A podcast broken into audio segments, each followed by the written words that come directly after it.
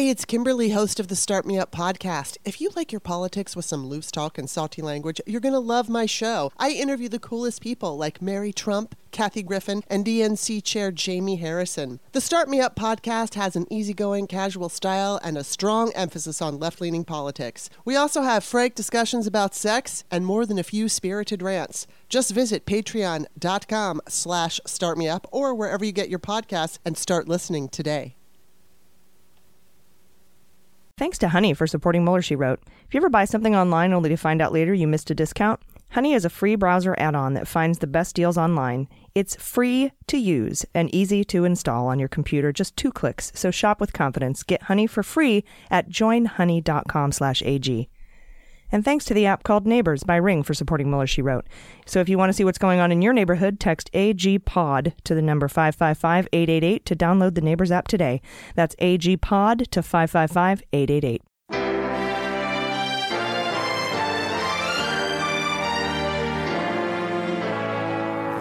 So, to be clear, Mr. Trump has no financial relationships with any Russian oligarchs. That, that's what he said. I, I, that's what I said. That's obviously what the, our position is. I'm not aware of uh, any of those activities. I have been called a surrogate at a time or two in that campaign, and I didn't have not have communications with the Russians. What do I have to get involved with Putin for? I have nothing to do with Putin. I've never spoken to him. I don't know anything about him other than he will respect me. Russia, if you're listening, I hope you're able to find the 30,000 emails that are missing. So, it is political. You're a communist. No, Mr. Green. Communism is just a red herring. Like all members of the oldest profession, I'm a capitalist. Hello and welcome to Mueller, She Wrote. I'm your host, AG, and with me today are Jordan Coburn. Hello. And Amanda Reeder. Hello. And this is the final episode of our special coverage of the redacted Mueller report. Wow. Yeah. Wow. I never thought we'd get here. 19 weeks. Crazy.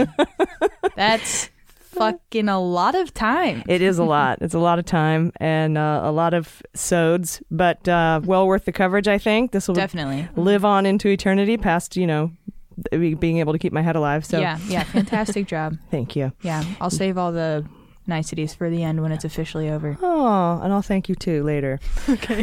Uh, have that established. but not now. We'll see how you do. No, I'm kidding. Uh, we'll we'll be covering sections three and four in volume two, as well as the back matter. We'll go over that a little bit. That's pages 159 to 182 plus the appendices. And this is perfect timing uh, as we are wrapping up the Mueller report here at the end of September 2019. We are now moving into formal impeachment hearings announced by Nancy Pelosi, the Speaker of the House, this week. The Mueller investigation. Yay! We had cocktail party. It was good. uh, we made uh, impeachment rum punch. It was delicious. Um, but the Mueller investigation covered Russian election interference in 2016 and Trump's campaign campaign's role in that, along with the obstruction of justice of the Trump Russia and obstruction investigations. He actually obstructed the obstruction investigation. But now these impeachment proceedings are focused on Trump's interference in the 2020 election. Had he only successfully gotten Corey, Corey Lewandowski to get Sessions to unrecuse himself to limit the scope of the Mueller investigation to future elections, we might be looking at this. But uh, it's all coming out uh, at a very quick clip. Uh, and so now we're looking at 2020 election interference with a whistleblower complaint found credible by the intelligence uh, community inspector general that Trump pressured Ukraine to investigate his leading political opponent in 2020, Joe Biden, who's still leading, uh, but not in every state. No, Elizabeth Warren is leading in a few states now. Yep, and I think she's crushing it in Iowa, uh, which is an important one to crush it in. But Indeed. We we we're wrapping up the 2016 investigation, and now we're looking forward to the 2020. Poetic timing. Yeah. Right. It truly is a beautifully seamless transition right now that's happening. Yeah, our timing has been really, really crazy. We had the live Largo show the day the Mueller report came out. We're going to be in Boston in November. That's right, two days November after 7th. after Stone's um, trial begins, and it's also the same day that we get to hear the Flynn hearing on. Uh, we know with Sidney Powell, his new crazy lawyer. It's just everything is time timed so. It, we couldn't have written it better. Uh, honestly, I mean, we could have written it better by like not electing Trump, but um, yeah, here we are. So you know, we got We're doing the best we can. Silver linings. So, Section 3 and Volume 2 are the legal defenses to the application of obstruction of justice laws to the President of the United States. This is basically Mueller objecting to Trump's lawyers' assertions that a core obstruction of justice statute, which is 18 U.S. Code Section 1512C2, does not apply to Trump's actions. That is, Trump can't obstruct justice by closing an obstruction investigation or firing the FBI director because of his powers under the Constitution. So Mueller concluded uh, this assertion is bullshit. And he bases that conclusion on the framework of Supreme Court uh, precedent addressing the separation of powers. Under that framework, Mueller explains here in Section 3 that Article 2 of the Constitution does not immunize the president from liability for his conduct. And going a step further, Mueller asserts that the obstruction of justice laws prohibit the president's corrupt efforts to use his official powers to curtail and or interfere with an investigation. And Mueller splits his defense of that conclusion into two sections: the statutory defense and the constitutional defense. Nice. So, yeah, he's very Double defense. very organized. Yeah, hell yeah. So, Section A covers the statutory defenses to Mueller's application of obstruction of justice provision to Trump's conduct, and that begins on page 160. So, first, Mueller tells us what 18 U.S.C. Section 15C2 states. It says, Whoever corruptly otherwise obstructs, influences, or impedes any official proceeding or attempts to do so shall be fined under this title or imprisoned not more than 20 years or both. Uh, how about 20 years? I'll take 20. Yeah, that sounds good to me. Uh, and you could find him, but he doesn't have any money.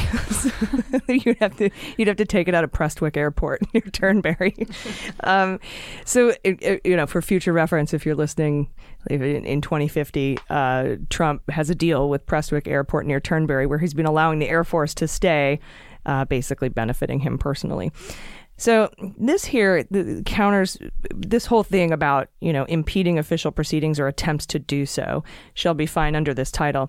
Uh, this counters one of the Republicans' main arguments, and that's that you must have an underlying crime and that you have to successfully obstruct justice to be guilty of criminal obstruction of justice. Mueller explains here in these pages that the Department of Justice has taken the position that Section 2 here is broad, it's independent, and it's unqualified. And courts, meaning it's not, you know, it doesn't Uh, rely on other parts of itself. And courts have so interpreted it that way. Particularly, the word or in the sentence, whoever corruptly otherwise obstructs, influences, or impedes any official proceeding, or attempts to do so. yeah, that's what he's saying. The verbiage gives the verbiage gives statute a broad umbrella covering all these obstructive acts, right? Because it's or, not and. You don't have to do all these things.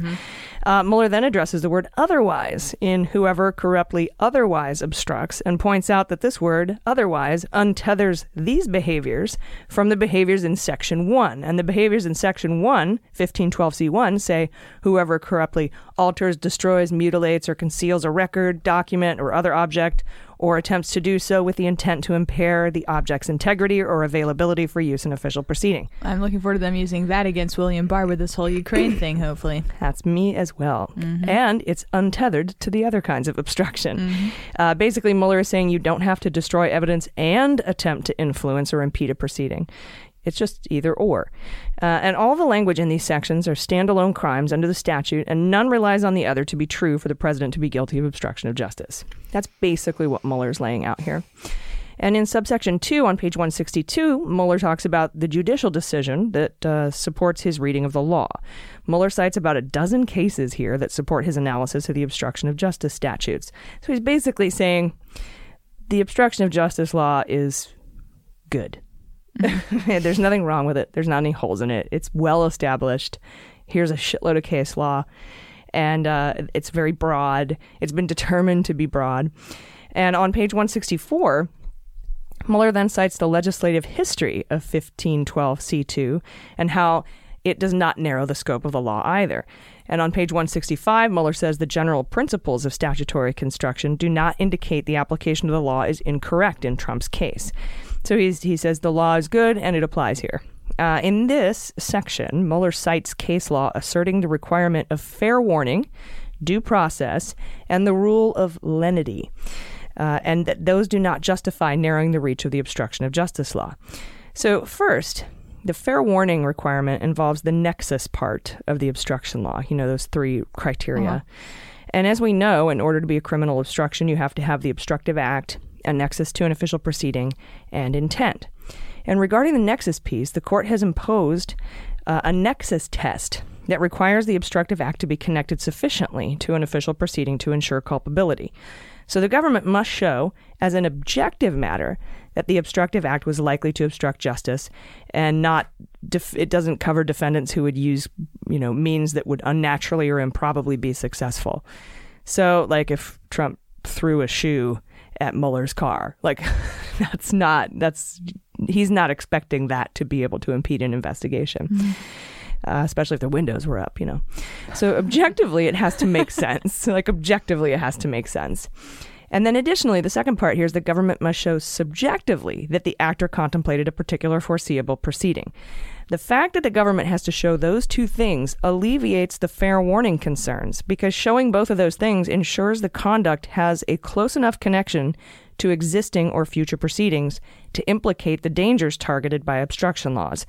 So, fair warning basically means a law must define an offense with enough accuracy so a reasonable person would understand what conduct is prohibited, that they're criming.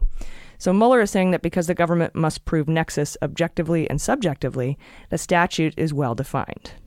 Yeah, essentially, you wouldn't be being so defensive if you knew that what you were doing wasn't okay. Yeah, he's he's basically saying there's enough words in this law for your dumbass to understand that it's illegal what you're doing. Right. So the fair warning is innate, basically. Yeah, it's it's alleviated by the simple existence of the Yeah. verbiage of the Mhm. law. Cool.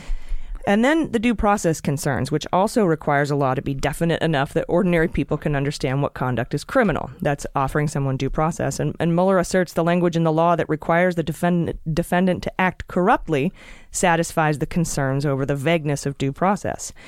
Uh, he then cites a bunch of case law that defines what it means to act corruptly. So basically, Mueller is saying we have a very well established definition of corrupt or corruptly as supported by this case law. And since we have a definite meaning for corruptly, we can assuage the concerns of due process vagueness. So these these this lenity law and, and due process and the uh, first thing, uh, what was it? The I just we just talked about it. Lenity. fair warning. so, fair warning, due process, and lenity. Those are all things that could make the law seem vague, but he's saying the well defined uh, formulas of the law, the way that we have to apply a nexus to a legal proceeding, make you know alleviates the fair warning part, and the way that we um, understand uh, that you know you your due process concerns are allayed by the fact that you know corruptibility is very well defined in the law as well and so that alleviates that vagueness I, I think it's interesting that he's like attaching the you know alleviation of these vagueness concerns within the law to specific requirements in the obstruction statutes Right. Why would he put this in unless his intentions were anything other than for Congress to take this and do something with it? It's that, but it's also to say that because Trump's lawyers were arguing that he's above this law. Right. Yeah, and also trying to use the the quote unquote vagueness or the wording of the law to be slippery. And Mhm. Mueller's like, you can't. it's too Yeah. like like you're gonna try to do that, but it's too obvious. Right. You know. And and that uh, was borne out in the fact that he didn't charge Junior with um, campaign finance violations uh, uh, regarding the June 9th Mhm. Trump Tower That's the meeting. mens rea thing. Yeah, because he didn't have, he wasn't willful and knowing enough to be corrupt. And so, had he charged him with that, somebody might have been able to, you know, appeal this on the whole um, due process of the law Mhm. part of this particular argument if they were smart enough to even get there. I don't know if they would have been. Uh, and then finally, he, ta- he talks about the rule of lenity, which is an interpretive principle that resolves ambiguity in criminal laws in favor for the less severe construction. And Mueller says the language of uh, 1512c2 defines a structurally independent general prohibition on obstruction, and that text removes the ambiguity, and he cites case law supporting that as well. So the the law is good. Continuing on with the law's good. And then Mueller covers other obstruction statutes that could apply to Trump's conduct. So if if 15122 uh, C2 didn't, which it does, but just in case, there's 1503, which applies to obstruction of um, judiciary and gra- uh, grand jury proceedings, 1503A, which covers witness tampering, and 1505, which broadly criminalizes obstructive conduct aimed at a pending agency and congressional proceedings. And then, if, you, if that wasn't enough, there's 1512B3, which criminalizes witness tampering to stop communications of information about crime to law enforcement. So, if needed, which it's not, but if it, if it is, there's all these other obstructive statutes that could apply to the president, and he cites case law for each one of those. So he's laying it all out. And those are basically all of Mueller's defenses for why the president's conduct is subject to obstruction of justice laws, along with his defense of the law itself. It's pretty amazing. He says here at the end, in sum, in light of the breadth of Section 1512C2 and the other obstruction statutes, an argument that the conduct at issue in this investigation falls outside of the scope of obstruction law lacks merit. Cool. Yeah, it reminds me of this quote from War Games. Mr. McKittrick, after very careful consideration, sir, I've come to the conclusion that your new defense system sucks. So yeah, I don't, what do you think? I think I think I mean, it's it seems boring at its face, but like he just to go through every single piece of it and defend how the president can't get out of it or mm-hmm. any president, not just Trump, but anyone who obstructs justice can't get out of these obstruction of justice statutes, despite you know there might be uh, appealable arguments for vagueness mm-hmm. in lenity and due process and all that, but he's like, nope, uh, everything is alleviated. Here's the case law, and I'm sure that this has been argued before. Yeah. Mm-hmm. In previous obstruction of justice cases. Right. So he knew exactly kind of how to like swat that away. It's interesting to me, I think, that this wasn't talked about more, the specific section, because truly to me, this is like otherwise, what other reason does he have to put this in the report? Truly, I, I, I said this before, but I'll reiterate it again. It's like it seems clear as day mm-hmm. that it's in here for a reason. Yep. Yeah, absolutely. I mean, he he clearly knows Trump well and knows what the people around him are going to do, and that's the only defense Trump ever has is saying that wasn't clear, that was vague, or I'm above this law, or like that doesn't mean what you think it means, or you know, I can get away with it, and I can I can I can, you know, misuse the words of the law to make them mean what I mean. But he's like really clearly laying it out that like mm-hmm. actually mm-hmm. no, and mm-hmm. you knew this was obstruction, and there's nothing unclear about this. Mm-hmm. You know, so you're right. I'm surprised this wasn't talked mm-hmm. about more, but um, this would not be a good talking point. right. And it also wouldn't be a good talking point, too, because then people could come at Mueller for being biased. Right. Because mm-hmm. it does seem like this is kind of him trying to preemptively sort of defend the entire legal system against Trump's buffoonery that he inherently knows is probably coming. Yeah. And notice he's only going over obstruction of justice laws. He's not talking about campaign finance violations. He's not talking about anything volume one. And I think he's also laying this out for, you know, not just the, the specified purpose of handing this over to Congress or that Trump can't squeeze out of these laws, but I think he's laying this out for future prosecution of the president when he leaves office. Hell yeah. And that has a big part, that is a big part of why he didn't even accuse the president of obstruction of justice. He didn't even breach that because that could that could taint a jury in the future because you know if you if Trump gets out of office and there's a jury they're putting it together they'll be like yeah Mueller said he was guilty you know and yeah. and to do that you taint that and he specifically said since I can't indict him because the DOJ won't let me because of the Office of Legal Counsel memo I'm not even going to accuse him because when he leaves office he is prosecutable and he even testified to that when a Republican asked him Ken Buck uh, in his testimony to Congress and now you have the law laid out for mm-hmm. when for whatever he tries to object with. And and here it all is. Like yeah. you don't even have to do any work. Seriously. Reading all of this in conjunction with all the news that's coming out currently where we're at right now, mm-hmm. I feel so giddy. But it's like giddy about something that's going to take a while. Like it's going to be nine months before it happens. I don't know, but they like a woman who just found out she's pregnant or something. I think we're going to talk. I think we're going to talk more about this in the Daily Beans, but I'm hoping it doesn't take forever. You know, I think a lot of things have been really slow moving over the last two years, but I think if the Democrats actually want to use this moment effectively, then they really need to move quickly. Mm-hmm. But I think we'll get deeper into that on the beans. We, yeah, we've Yeah. been. I feel like we've been stuck in second gear, yeah. Totally. like on Friends. Yeah. You know? Well, a lot happens in nine months, right? Like it could be that in nine months he gets impeached, removed from office, and then is facing state charges. Mm-hmm. That could be where we're at in nine if months. Pence That'd goes down with him, he can't like immediately pardon pardon him or anything. And so, but did you see on our on on Twitter after we posted our impeachment punch cocktail party pictures, a bunch of people were like, "There's going to be a lot of babies born in nine months." yeah, yeah, it's going to be a lot of like- ba- babies named Nancy. yeah, impeachment party, woo! And I was like, I love how many of our fans are like, "I'm getting laid tonight." Yeah, that's amazing. You're in good relationships if this is grounds for banging. I know. Nine months, I'm going to adopt a cat and name it Zelensky. and uh, Jordan, speaking to Congress and handing off to Congress, wait until we get to the next section. Right after this quick break, we're going to talk about the constitutional defenses. We, we, we just covered the statutory obstruction of, of justice law defenses. He goes into the Constitution after this, and it gets pretty sexy. We'll be right back. This episode of the special coverage of the Mueller Report is brought to you by Honey.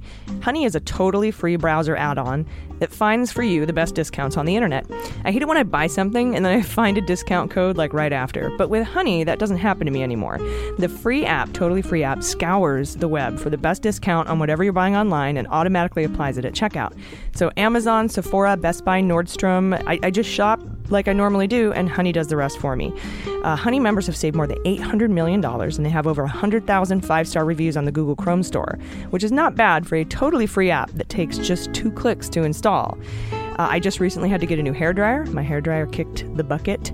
Uh, it crapped out on me, and, and Honey found me the best coupon code. I didn't have to go hunting for one. I, you know, before Honey, I used to have to spend a long time online trying to see if I could get a coupon code, but they auto applied it for me at checkout. I ended up saving 12 bucks. So it's amazing. It's basically free money. I don't know why you don't have it. It's free app, two clicks to install, free money. So there's really no reason not to use Honey. It's free to use, it's easy to install on your computer in just two clicks. So shop with confidence, get Honey for free at joinhoney.com/ag. That's joinhoney.com/ag. Honey, the smart shopping assistant that saves you time and money when you're shopping online. Right, hello. We are now on to section B on page 168 and the constitutional defenses applying to obstruction of justice statutes to Trump's conduct. Uh, this section basically asserts that just because Trump has broad authority under Article 2, uh, that that authority coexists with Congress's equal Article 1 powers to enact laws. And Mueller concludes that Congress can validly regulate the president's exercise of duties to prohibit actions motivated by corrupt intent to obstruct justice. He also says that when the president's official actions come into conflict with the law, uh, particularly in this case obstruction of justice laws, any constitutional tension is reconciled through the separation of powers. And so he has an, analysis, an analysis for that as well. He's thought of everything. Um, but before Mueller addresses Article 2, he, he considered one threshold statutory construction principle that is unique to the presidency, and that is the principle that general statutes must be read as not applying to the president if they do not expressly apply where application would arguably limit the president's constitutional role. So this is when Trump complains that you know, because he's under investigation, he should be able to inst- obstruct those th- that investigation because it, it it it like disallows him the time he needs to do the presidenting things that mm-hmm. he should do, which is mostly golf. I don't have time for this investigation. And so this is him saying in reference to something like the obstruction statutes, those are overridden by his powers as president. Or Yeah. necessary duties, I should say. Right, or constitutionally, you know, uh, you can't do your Article 1 stuff if it messes with my Article 2 stuff. Yeah. has a chilling effect. They actually use that. That's a term of art in the law. Weird. Chilling. So, in other words, uh, would the law limit the president's ability to do his president job? And uh, that's known as the clear statement rule. And it's sourced in two principles because, sorry, Trump, you're not the first ever to do anything. Uh, first, laws should be constru- uh, constructed to avoid serious constitutional questions. And second, Congress should not be assumed to have altered the constitutional separation of powers without clear assurance that they intend to. So Mueller goes on to cite several instances where the courts address cl- the clear statement rule. Mueller then tells us the Office of Legal Counsel, in addition to the courts, have recognized that the clear statement rule does not apply with respect to a law that raises separation of powers questions if the law is applied to the president. So you lose again, Trump. Uh, for instance, the federal bribery statute does not raise the separation of powers question because the Constitution doesn't give the president the authority to receive bribes. I know it sounds really basic, but you know, you got to explain it to Trump somehow. Um, therefore, basically what he's saying is obstructing justice isn't a, p- a power guaranteed to you under Article 2. So us limiting your ability to corruptly obstruct justice doesn't limit your Article 2 powers. So he's saying, in general, you can only claim this sort of overreaching power over the things the Constitution explicitly grants you as the president. Yeah, and he's going to get into this thing like he's explicitly allowed to fire Comey uh, as president. That's an Article 2 power that he has.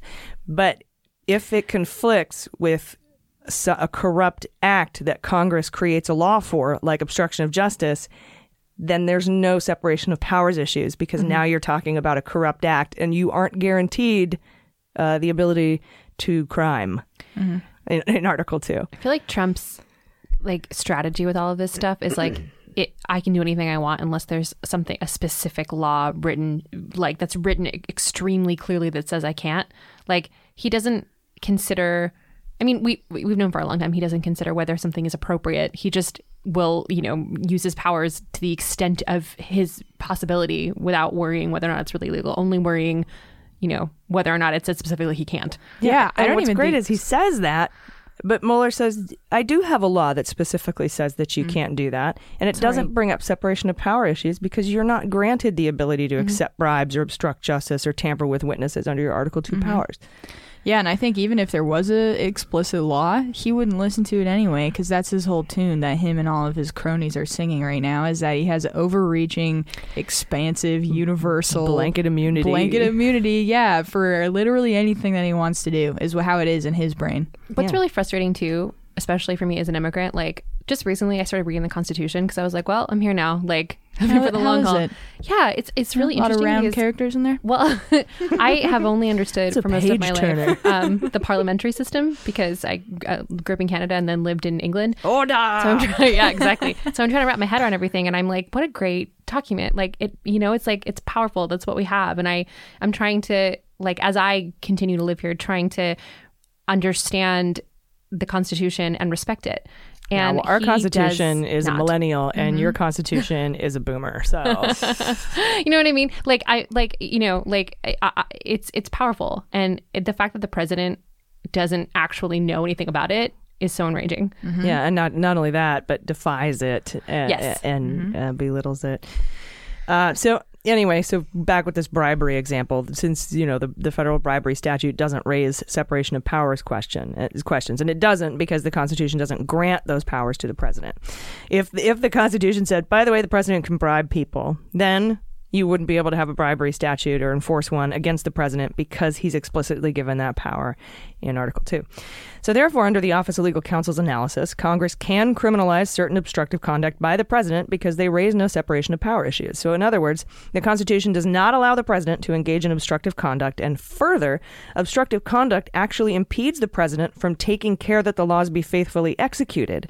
So, basically, holding Trump accountable for obstruction doesn't not only impede his ability to do his job, but his crimes impede his ability to do his job. Yeah. So it's it's not even one way. It's the uh, it's contrary to to what he thinks. Be- Totally. because obstructing justice prevents him from carrying out his Article Two power of taking care that the laws be faithfully executed. Seriously. Also, sorry, go ahead. Oh, I was thinking you can't crime and president at the same time, bro. Right. No. And I'm thinking about like statements by leaders in Japan and Iran, people that truly Mm-hmm. will not even negotiate with us or sit at a table with him because of his conduct. Not saying that that's necessarily as a direct result of his obstructive acts, but just on principle, Mm-hmm. your conduct as the president is going to in, of inform how you're able to interact on a global stage. He blames that on the investigation. The, the leaders won't talk to me because Right. I'm being investigated. No, the leaders won't talk to you because you crimed. yeah, exactly. and you're an untrustworthy person whose word means absolutely nothing. Yeah, that's terrible. Yeah.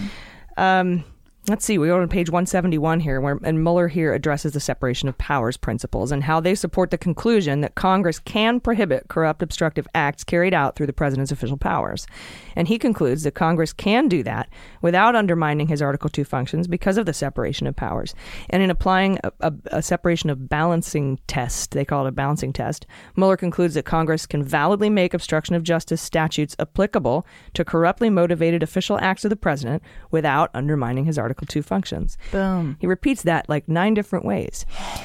Uh, Mueller breaks this down in three sections. First, uh, of which starts on page 172 and addresses the Supreme Court's separation of powers balancing test and how it applies to this case. He cites U.S. v. Nixon here and other case law upholding that, Uh-oh. that when no, no, no, no. That when Article 2 power has not been explicitly assigned by the Constitution to be within the sole province of the president, but rather is thought to be encompassed within the general grant of the president's executive power, the court has balanced the competing constitutional considerations. So SCOTUS supports Mueller's conclusion. The court, we balance it, it's balanced. You may not be a crimer. Mueller then tests himself uh, using the effective obstruction of justice laws uh, on the president's capacity to perform his Article 2 responsibilities and concludes that the president has no more right than other citizens to impede official proceedings. The obstruction of justice laws do not aggrandize power in Congress to usurp executive authority. Uh, I'll repeat that. The obstruction of justice laws created by Congress do not aggrandize power in Congress to usurp executive authority.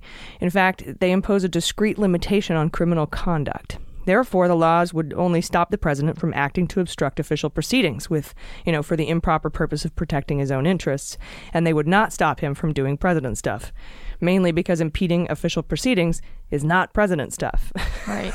so he's just reiterating it now, but now he's doing it under the umbrella of um, the constitutional uh, defenses. So, additionally, the president can't have unfettered authority to remove all executive branch officials involved in the execution of laws.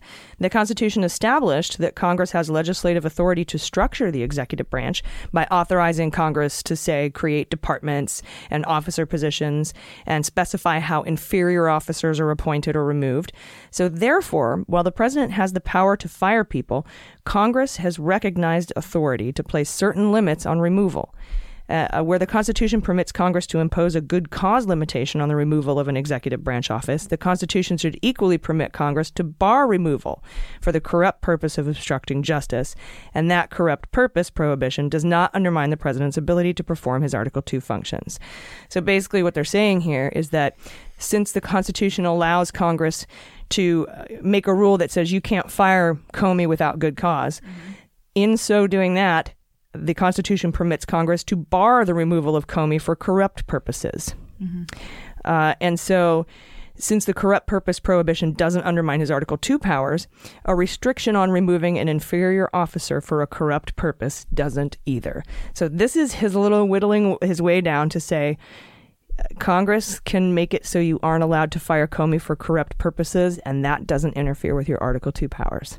It's a really, really brilliant, logical, Mhm. stepping argument.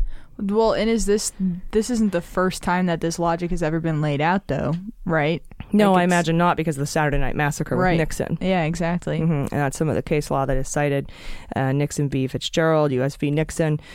Uh, but I, I love that. So Mhm. because Congress is allowed to place, to structure the executive branch, and in structuring the executive branch, they can put a good cause um, reason, a rule on firing uh, officials. And because they can put a good cause rule on it, contrary wise, they can prohibit a bad cause removal. And since they can prohibit that, uh, that doesn't undermine Article 2 functions. And since the corrupt purpose prohib- prohibition doesn't undermine Article 2 powers, a restriction on moving an inferior, inferior officer for corrupt purposes doesn't either. So that's how he gets to you can't fire Comey because for corrupt purposes. Yeah, it's like you may have the power to fire people, but if it's for an obviously corrupt person, uh, if it's for an obviously, obviously corrupt reason, the people have the power to make that illegal. Yeah, be- and it goes all the way back to Article One powers for Congress to be able to structure the executive, and then to be able to put g- goodwill provisions on um, firing people, which means you can prohibit them from doing it for bad reasons, which means that doesn't interfere with Article 2, Yeah. which means that. And it's just this perfect little ding, ding, ding. If Mhm. that, if then, then Mhm. this. And you're just like, well, so yeah, that's why you can't fire Comey for corrupt purposes Mhm. and, and claim that it's somehow infringing on your ability to um, execute your Article 2 powers. Mm-hmm. So finally, Mueller covers how Congress has a power to protect congressional, grand jury, and judicial proceedings against corrupt acts from any source. And Mueller reminds us that Congress has Article 1 authority to define generally applicable criminal law and apply it to all persons, including the president. So therefore, it has the authority to protect congressional proceedings. Then Mueller cites U.S. v. Nixon to show Congress has the power to protect to protect grand jury proceedings because Nixon, in, in, in the Nixon case, the court rejected the president's claim of absolute executive privilege. Sound familiar? Because allowing privilege to withhold evidence that is demonstrably relevant in a criminal trial would cut deeply into the guarantee of due process law and gravely impair the basic function of the courts. Yep. And that was the tapes. Yep. Executive Them- privilege were the tapes. Them's the tapes. Uh, and the grand jury cannot achieve its constitutional purpose without protection from corrupt acts. And in my favorite case law citation, Mueller invokes Cobbledick versus the United States, where the court. Oh my God. Cobbledick, Cobbledick, Cobbledick. Best name. Cobbledick, Cobbledick. A dick from better times. Cobbledick sounds like that thing that hangs down from a turkey's neck. Nice, Cob- co- nice Cobbledick, bro. Cobbledick Road. So in Cobbledick versus the United States, uh, Cobbledick has to lose because of the name. No. Uh, the court held that the Constitution itself makes the grand jury a part of the judicial process. That is the case, Cobbledick versus the U.S., where they established the grand jury is part of the judicial process. Not to mention, the grand jury's function is enshrined in the Fifth Amendment that no person shall be held to answer for a serious crime unless on a presentment of indictment of a grand jury. And if the grand jury were not protected against corrupt interference, its function as an independent charging body would be thwarted, therefore thwarting the entire judicial system. Mueller says that uh, his assessment of the weighing of interests led him to conclude that Congress has the authority to impose the limited restrictions contained in those statutes on the president's official conduct to protect the integrity of important functions of other branches of government. Therefore, Mueller was not persuaded by Trump's argument that the president has blanket constitutional immunity to engage in acts that would corruptly obstruct justice through the exercise of otherwise valid Article II powers. God, such a smart way to just defend such a stupid argument. I know. It's it's it's almost like trying to explain to a child that because I don't allow you to say fuck doesn't interfere with your ability to eat your spaghetti. Mm-hmm. I was just thinking that as you were going over it. I was Like- thinking about like not a child, but like when you're trying to like train a puppy or something, you're like, you can't be in here. You also can't be in here. Can't be in here either. Sorry, not in here either. You may be in here. Good. Mm-hmm. Mm-hmm. Outside, yes, Good. good, yes, good dog. Inside, no. On the bed, off. People say that to Trump too. uh, then on to he's not allowed on the furniture. Then on to page 178, and ascertaining whether the president violated obstruction law would uh, would not chill his performance on Article Two duties. So this is what I was talking about earlier the ch- the chill, the chilling effect. Ch-ch-ch. And this is where Mueller ties it all together. The language of the statute, congressional powers, the balancing tests, the SCOTUS decisions, and he says that applying the obstruction laws to Trump's conduct would involve determining if there was an obstructive act, if the act had a nexus to an official proceeding, and if he was motivated by corrupt intent. And by applying those standards to Trump conduct, Trump's conduct, Mueller has proven that would not hinder his ability to perform constitutional duties. And he cites Nixon v. Fitzgerald here, taking into account the chilling effect on the president in adopting a constitutional rule of presidential immunity. So several safeguards would prevent a chilling effect. Number one, the existence of settled legal standards. Number two, the presumption of regularity in prosecu- prosecutorial actions. Number three, the existence of evidentiary limitations on probing the president's motives. And four, there's no historical instance where there was an impermissible chill. Can you? Okay, can you give me a little bit more of a context as to the chilling effect? Impermissible chill.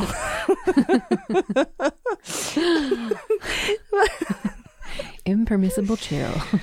Yeah, basically, uh, he'll tie it up in the end. Let's get to the Okay. end, and then we'll we'll see if there's any questions.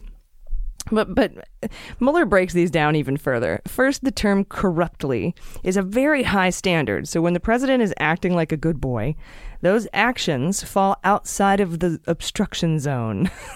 so there's no chilling effect since presidenting, as defined in Article 2, is not corrupt. Okay, so there's a really high standard for corruptly. So it doesn't put it doesn't chill the president. You know, he doesn't have to walk around on eggshells trying not to corrupt because it's a high, high standard, right? And then, uh, second, there's no reason to believe that the investigations would occur except in highly unusual circumstances. So asking Trump to not obstruct justice can't take up enough time for him to not be able to president. It just doesn't happen that often.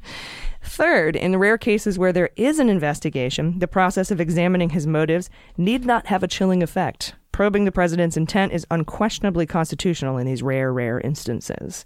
Hmm. So, you don't have to walk on eggshells, man. Just don't fucking break the law.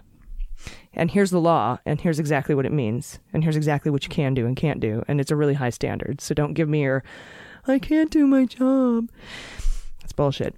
Uh, finally, history provides no reason to believe that any asserted chilling effect justifies exempting the president from obstruction laws. So even if you were chilled, that doesn't exempt you from obstruction laws. As a historical matter, presidents have very seldom been the, the, subjects of grand jury investigations, and it is rarer still from, for circumstances to raise even the possibility of a corrupt personal motive for arguably obstructive action through the president's use of power. So this happens very rarely, and the standard is very high. And accordingly, the president's conduct of office should not be chilled based on hypothetical concerns about a possible application of a corrupt motive standard in this context. So, in sum, contrary to the position taken by the President's Counsel, we conclude that, in light of Supreme Court precedent governing separation of power issues, we had a valid basis for investigating the conduct at issue in this report.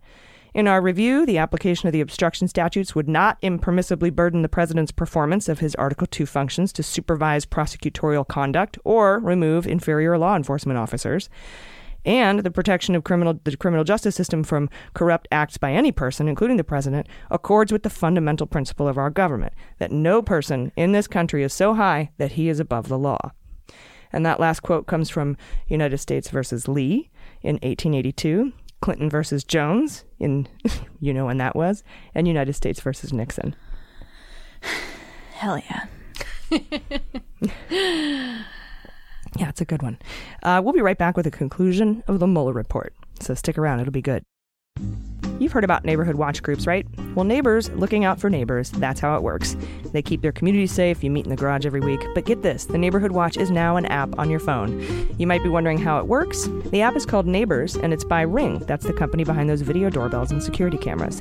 I love the Neighbors app. It gives me real time safety alerts and provides a convenient way for me to interact with my neighbors about stuff that's important to our block. And it's totally free. You don't even need to own a Ring device. I downloaded the app for free, set up my homepage, and then used their easy interactive map to draw out the neighborhood I want to monitor and, you know, that where I want to talk to my neighbors and get alerts. And I was immediately able to start getting safety alerts and was posting and reading anonymous messages from my neighbors right when I signed up. And first thing I noticed was somebody posted a video of a person that kept stealing their packages, so the rest of us were able to keep our eye out. Uh, uh, the fact is, the app is making it easier to share information and communicate in a way we couldn't using the old, you know, fashioned neighborhood watch programs. And it's all in the palm of your hand, so it's really convenient. So if you want to see what's going on in your neighborhood, text To the number 555 888 to download the Neighbors app today. That's AGPOD to 555 888. Make your neighborhood safer today with the Neighbors app by Ring. All right, welcome back. Uh, I have saved the conclusion for last, though I'm sure. well, that makes sense. you, mm, I was going to open with it, but because it was called the conclusion. Uh, yeah, that was a dumb sentence. Why did I type that? December is Procrastination Awareness Month. Uh, I'm, and if you're listening to this, you're still with us after 19 episodes of this. I'm sure you've heard this conclusion a million times, but I'm going to read it verbatim anyway. It's on page 182. This is the entire section four. Because we determined not to make a traditional prosecutorial judgment, we did not draw ultimate conclusions about the president's conduct. The evidence we obtained about the president's actions and intent presents difficult issues that would need to be resolved if we were making a traditional prosecutorial judgment. At the same time, if we had confidence after a thorough investigation of the facts that the president clearly did not commit obstruction of justice, we would so state. Based on facts and the applicable legal standards, we are un- unable to reach that judgment. Accordingly, while this report does not conclude that the president committed a crime, it also does not exonerate him. The big, caj- oh, I was going to say big cojones. I was using correctly. The, I just ruined that moment. But the big, the big enchilada, the big enchilada of that um, of this whole report, I think, was largely resting on that sentence. Yep, yeah, that's it. Yeah. Very I mean, exciting. He's basically just saying like he crimed. I can't say that he crimed directly. Here you go, Congress. Like Here's all the crimes. Yeah, exactly. Here's how they meet every single statute or not. Mm-hmm. Ta-da. Mm-hmm. Oh, oh, oh, Ukraine? Okay, well, I'll just be over here if you need anything. Did he did he call the Ukrainian president the day after the Mueller report came out or something? Yeah. Wasn't it like the same week or God, yes, it was because he was referencing like how what a shitty job Mueller had done. Yeah, he was like, got away with that. Okay, on to the April next. 19th or something like that was one of his first calls with Zelensky. So, Yeah. yeah. Mm-hmm. Yeah. Mm. Again, seamless transition. Yeah. From everything from the Mueller report into now what's happening in, with Ukraine. Yeah. And and so yeah, with the Ukraine investigation, I feel like we're finally getting that fast gratification we never got from the Tantric Mueller investigation. but all this work, all the investigation not only opened up the door to impeachment, but it now removes the excuse that got Junior off the hook in the Russia investigation, right? Trump can't claim that he did not willfully and knowingly break the law when he went to interfere with the 2020 election. He can't. It's impossible. It, it, it's like when Ivanka got caught with using her private email. You can't. I'm sorry. You didn't know? Right. like, mm, you knew. I know you knew. Uh, so, uh, real quick, let's go over the back matter, and I'm just going to go right to the report for this because these are the all the appendices at the end, and they're super fun. I mean, I That's guess the it, biggest copy of the Mueller report I've ever seen. Ag. Thank you. I guess it depends on your definition of what fun is, but I like back matter. back matter. that could be misconstrued. I know. That's what I call the rolls on my ribs. Don't look at my back matter. uh, uh, so if we go to Appendix A, we're going to get uh, from the Office of the Deputy Attorney General appointment of special counsel to investigate Russian interference with the 2016 presidential election and related matters. So this is Rod Rosenstein's uh, little memo that he wrote on May 17th. 2017 when he appointed special counsel and this was the one meant for public consumption um, we got a few uh, more narrowing scope memos later, like about Manafort specifically. but that was that. And so uh, it basically just says go forth and investigate Russia. If special counsel believes it's necessary and appropriate, special counsel is authorized to prosecute federal crimes arising from the investigation. So Rod told him he could prosecute federal crimes arising, but then just not the president because the Office of Legal Counsel memo Mhm. says that you can't. Then we have Appendix B. Uh, Appendix B, glossary, uh, referenced persons. And this is great because if you, you get this for nothing other than to have this list of names and who they are. Uh, and they put them in alphabetical order. And some of the fun things to do is to guess some of the redacted names based on where they Mhm. fall in the alphabetical order list. Oh yeah, that's fun. Yeah, it's just, just peeking over, seeing all of that redaction. Yeah, so there's one here on page B5 between Oh wow. Katsyv and Kaveladze. So it's a K-A, right, name. Huh. Uh, and it looks about as long as uh, um, Irakly Kaveladze's name. Ike, also known as it says. That's nice. He puts nicknames. So- I'm so surprised they don't just redact everything to a uniform degree, so you can't count the letters. Yeah, I know, right? Yeah, that's interesting. Yeah, and that's harm to an ongoing matter. Mm-hmm. So it's a K-A name Hmm. that's harm to an ongoing matter. Yeah. Hmm. And then there's one after Graf, between Graf and Hawker. That's harm to an ongoing matter. Uh, so that's either a, a probably an H or a, a maybe a GU. That could be in there too. Hmm. We'll put out our guesses on our Twitter account. But that's a long one and harm to an ongoing matter. Whoever the person between Katsyv and Kaveladze is, it's just like six words that says this person is a shithead, probably. under, but that's harm to an ongoing matter. I feel like there should be more names that have harm to an ongoing matter because of all of the up in Appendix D, you get all of the uh, handoff cases, and like 12 of them are totally redacted and ongoing. Then we have somebody between Mnuchin and Müller-Maguhn. Remember that guy? Yes, best name aside from Cobbledick. Müller-Maguhn. He was one of the guys they caught on video going in to visit Assange in the embassy. Uh, Müller-Maguhn with his backpack and thumb drives. So between Mnuchin and Muller, so that's N O. It's probably like an M O name, like, and it's really short. So Hmm. the mob. I think maybe under there. Mob, mob comma, comma. uh, uh, so you know we'll, look, we'll think about that one. It's definitely not Manafort. He's not redacted in here. Uh, and then Roger Stone's name is here, but his okay shit is redacted. His, Okay. his his like what he does for a living is redacted. Yeah. It's like advisor to the Trump campaign and redacted, redacted, redacted. Probably the guy who transmitted the files to WikiLeaks that were stolen from Russia, or at least coordinated it. And then we have entities and organizations like Alfa Bank and LetterOne, Unit 74455, that's the GRU. Remember all the way back from Volume One? Mm-hmm. So that, those are the only redacted names that they have in there. Then they have an index of acronyms, which seems really short for to me for the government, but there it is. Uh, and I work for the government. I always have to put an index of acronyms in pretty much Mhm. everything I wrote that involved the government. And that one seems like a short one. Yeah, it does. Oh, but it's interesting that VEB is Vnesheconombank and QIA is not in here. That's who I think is. Mhm. That's who my Secret pick is for the the secret company from country A. Oh yeah, my bad. I said secret country, A. Secret country. The country is secret too. The Like Wakanda. yeah. Atlantis. you guys, they just fist bumped. Oh, in the same voice. Atlantis. You guys been hanging out a little bit in the last year? What's ap- Appendix C? What is this shit? Uh, introductory note. The president provided written responses. Oh, this is the uh, introductory note to the questions that Mueller sent to the president. Mm. Uh, there is some grand jury material questions in here that are redacted. Written questions to be answered under oath by President Donald J. Trump. And uh, it's basically run through them really fast. There's subsections, but the, the main issues are the June 9th, 2016 meeting at Trump Tower. Um, the number two here is the Russian hacking um, or the Russian efforts to use social media and WikiLeaks. Number three is the Trump Organization Moscow Project.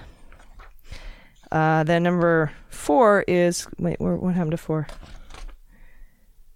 Three, five. Oh, there's two fives. Oh, typo. So four is contacts with Russia and Russia-related issues during the campaign. Five is contacts with Russia and Russia-related issues during the transition. And that's it. And then the responses of Trump, I don't recall, I don't know. I uh, I don't know. I should put that on the abbreviations list. I don't recall. IDR. Uh, I have no recollection of learning that Donald Trump Jr., Paul Manafort, the Kushner in the meeting. I have no independent recollection. I'm not aware. Um, my Trump organization desk calendar reflects that I was outside Trump Tower during a portion of these days. uh, he used his calendar like Kavanaugh did. I was at Squeeze having brewskis, working out at Tobin's. I like beer. Um, he said you can. Uh, I was at the National Golf Club. He says he's golfing a lot. Uh, I don't remember whether I spoke or met with Junior. I have no independent recollection. I do not recall.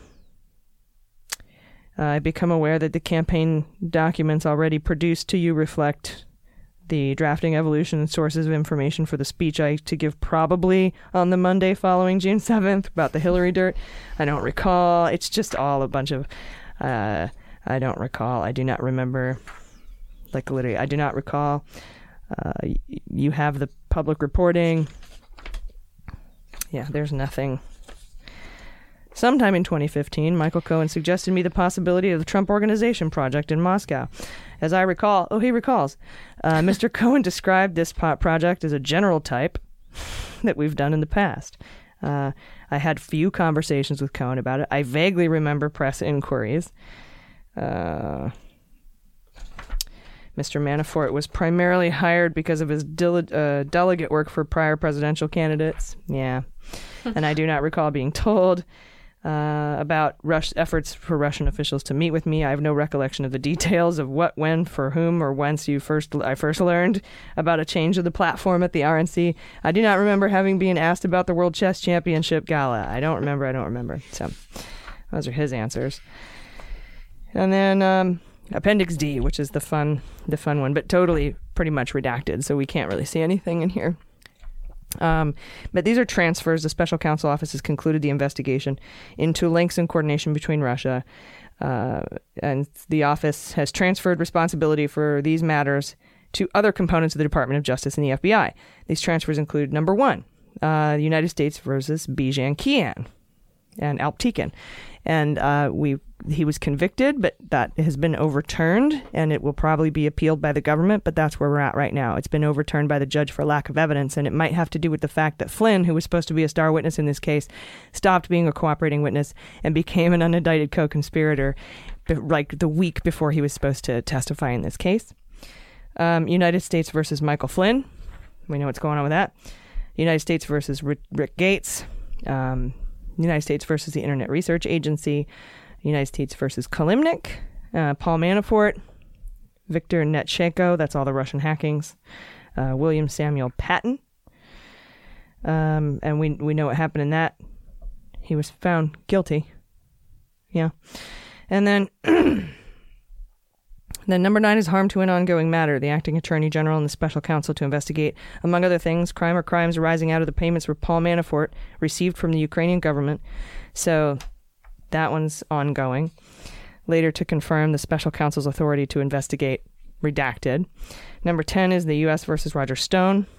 Number 11, which is oh, uh, it says awaiting trial, but that's not redacted for harm to an mm. ongoing matter. Um, number 11 is harm to an ongoing matter.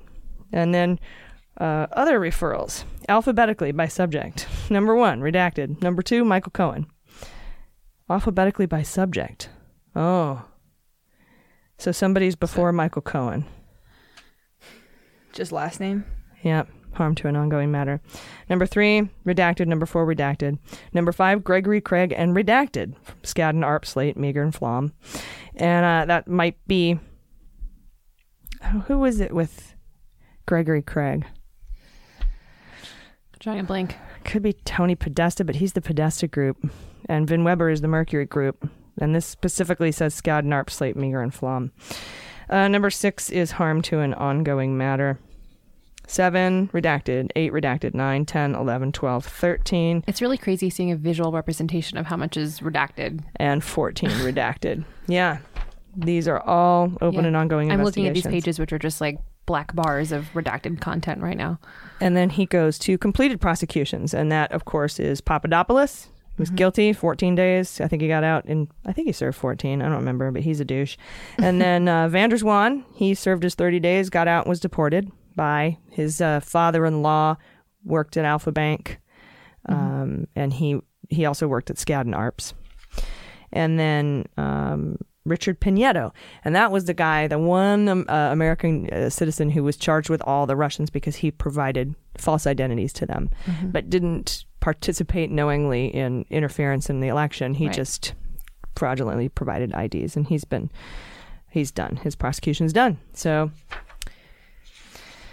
there's still a lot out there that we don't know about, and I'm, uh, I used to be hopeful that the FBI and the Department of Justice would prosecute these, but in I know that in uh, as soon as Bill Barr took over, the SDNY was looking into the hush money payments, the Southern District of New York for Michael Cohen, and they stopped that investigation, so that wasn't going on, and now it's being it's being taken up by the Manhattan District Attorney's Office. Um, so uh, and that's non-pardonable. So I guess that's good. We're forcing all of these investigations. and in that Cohen case, the judge was like, "Well, if you're not going to finish this case, I'm going to release all this shit."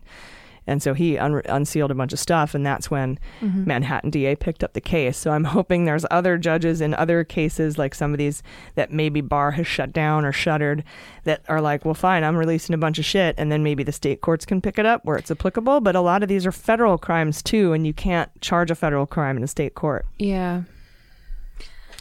Well, except for the stuff that is also a state crime, right? So, like, there are some things that are state crimes in there. Yeah, for example, Manafort is being tried in Right. the state of New York for uh, kind of the same criminal conduct, but uh, arising from different actions. And this was like his Airbnb thing, his real Mhm. estate fraud.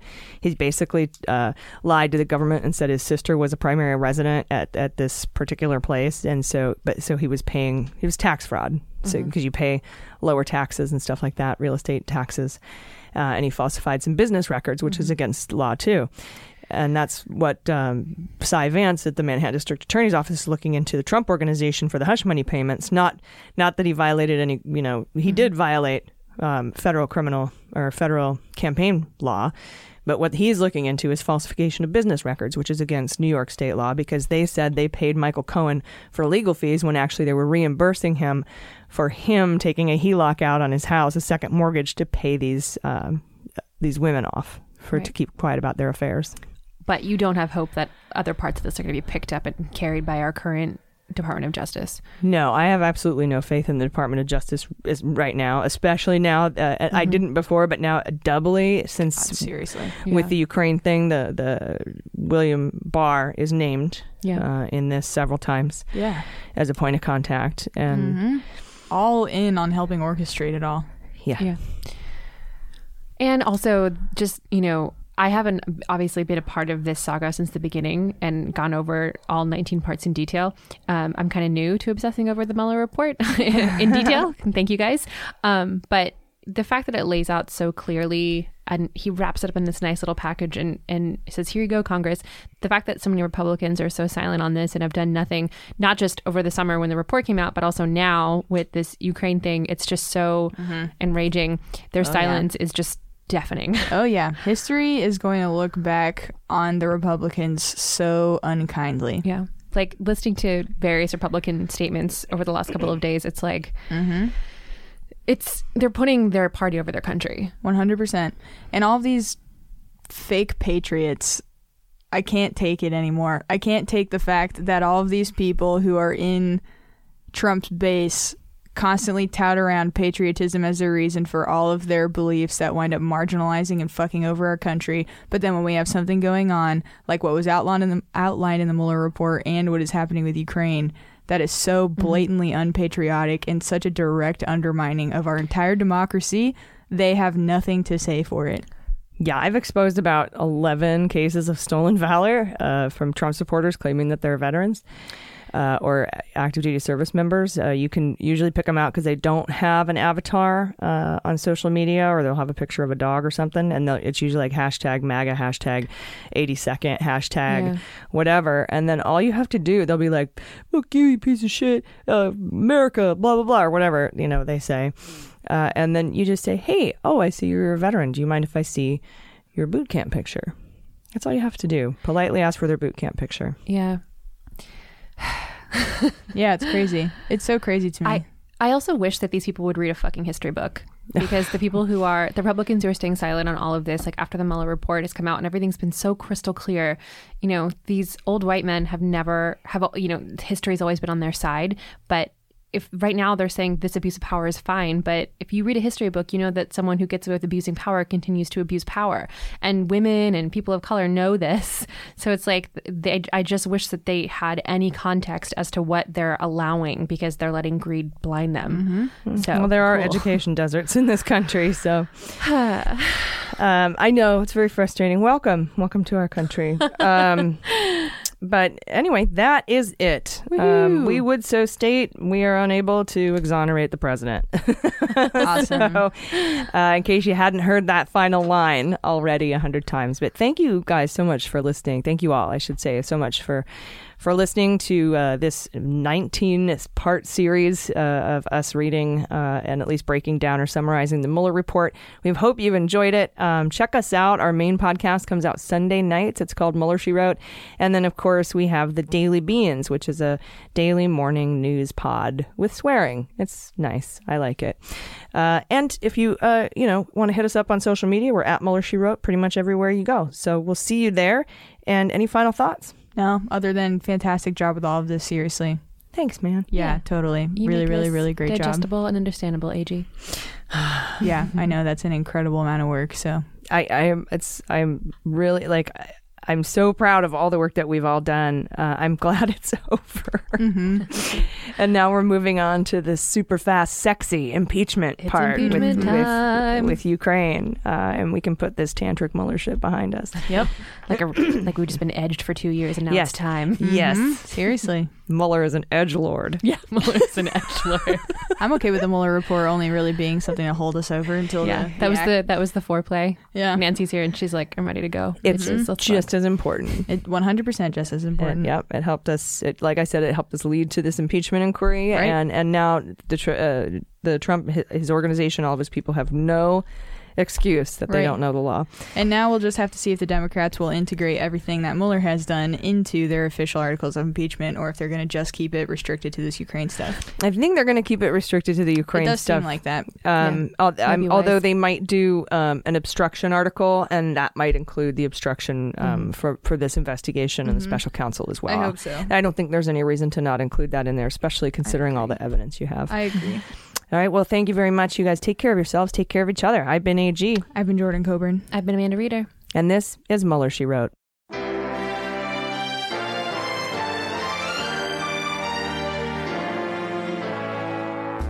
Mueller She Wrote is produced and engineered by AG with editing and logo design by Jaleesa Johnson. Our marketing consultant and social media manager is Sarah Lee Steiner, and our subscriber and communications director is Jordan Coburn. Fact checking and research by AG, and research assistance by Jaleesa Johnson and Jordan Coburn. Our merchandising managers are Sarah Lee Steiner and Sarah Hirschberger Valencia. Our web design and branding are by Joelle Reeder with Moxie Design Studios, and our website is MuellerSheWrote.com.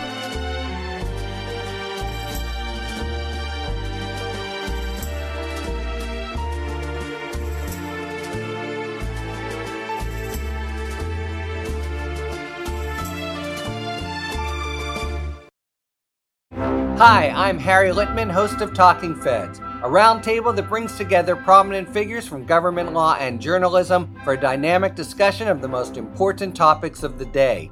Each Monday, I'm joined by a slate of Feds favorites and new voices to break down the headlines and give the insider's view of what's going on in Washington and beyond. Plus, sidebars explaining important legal concepts read by your favorite celebrities. Find Talking Feds wherever you get your podcasts. MSW Media.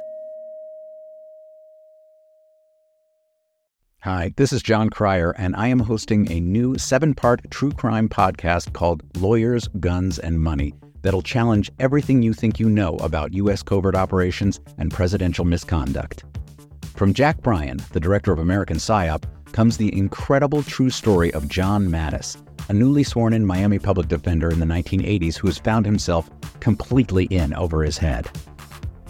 I step off the plane, and there is a van with a couple guys with Uzis. And one of them in broken English said, Welcome to Bogota, John. Mattes's first felony defendant has been arrested for having a machine gun and tells Mattes a dangerous secret. He was shipping arms into Central America on behalf of the CIA. As a first time lawyer, I want to act like I know what I'm doing. But with the help of a Colombian drug smuggler, How much money the CIA raised by hitting up drug dealers? A lot of money, millions of dollars. an Alabama mercenary, They were prepared to die to the last man. I saw this in them. I saw the fire in their eyes. And they made me their war chief. and a newly elected senator, John Kerry. We are looking at allegations of drug running, gun smuggling, conspiracy to commit murder and murder itself. He'll fight to free his client The judge said, Show me in a courtroom how we were at war. expose an illegal war being run by the White House, I mean, I wanted him involved, but I didn't want to be on record as doing it. and somehow stay alive in the process. I just escaped a kidnapping by the CIA in Costa Rica. This is Lawyers, Guns, and Money. So you have a man in an Armani suit standing on the bow of a boat with a rocket launcher and says, If I lose sight of you, I will launch. You will be vaporized. Available everywhere starting October 29th, or get it ad free and early starting October 22nd at lawyersgunsandmoney.supercast.com. There you'll find bonus episodes along with exclusive content. Subscribe now.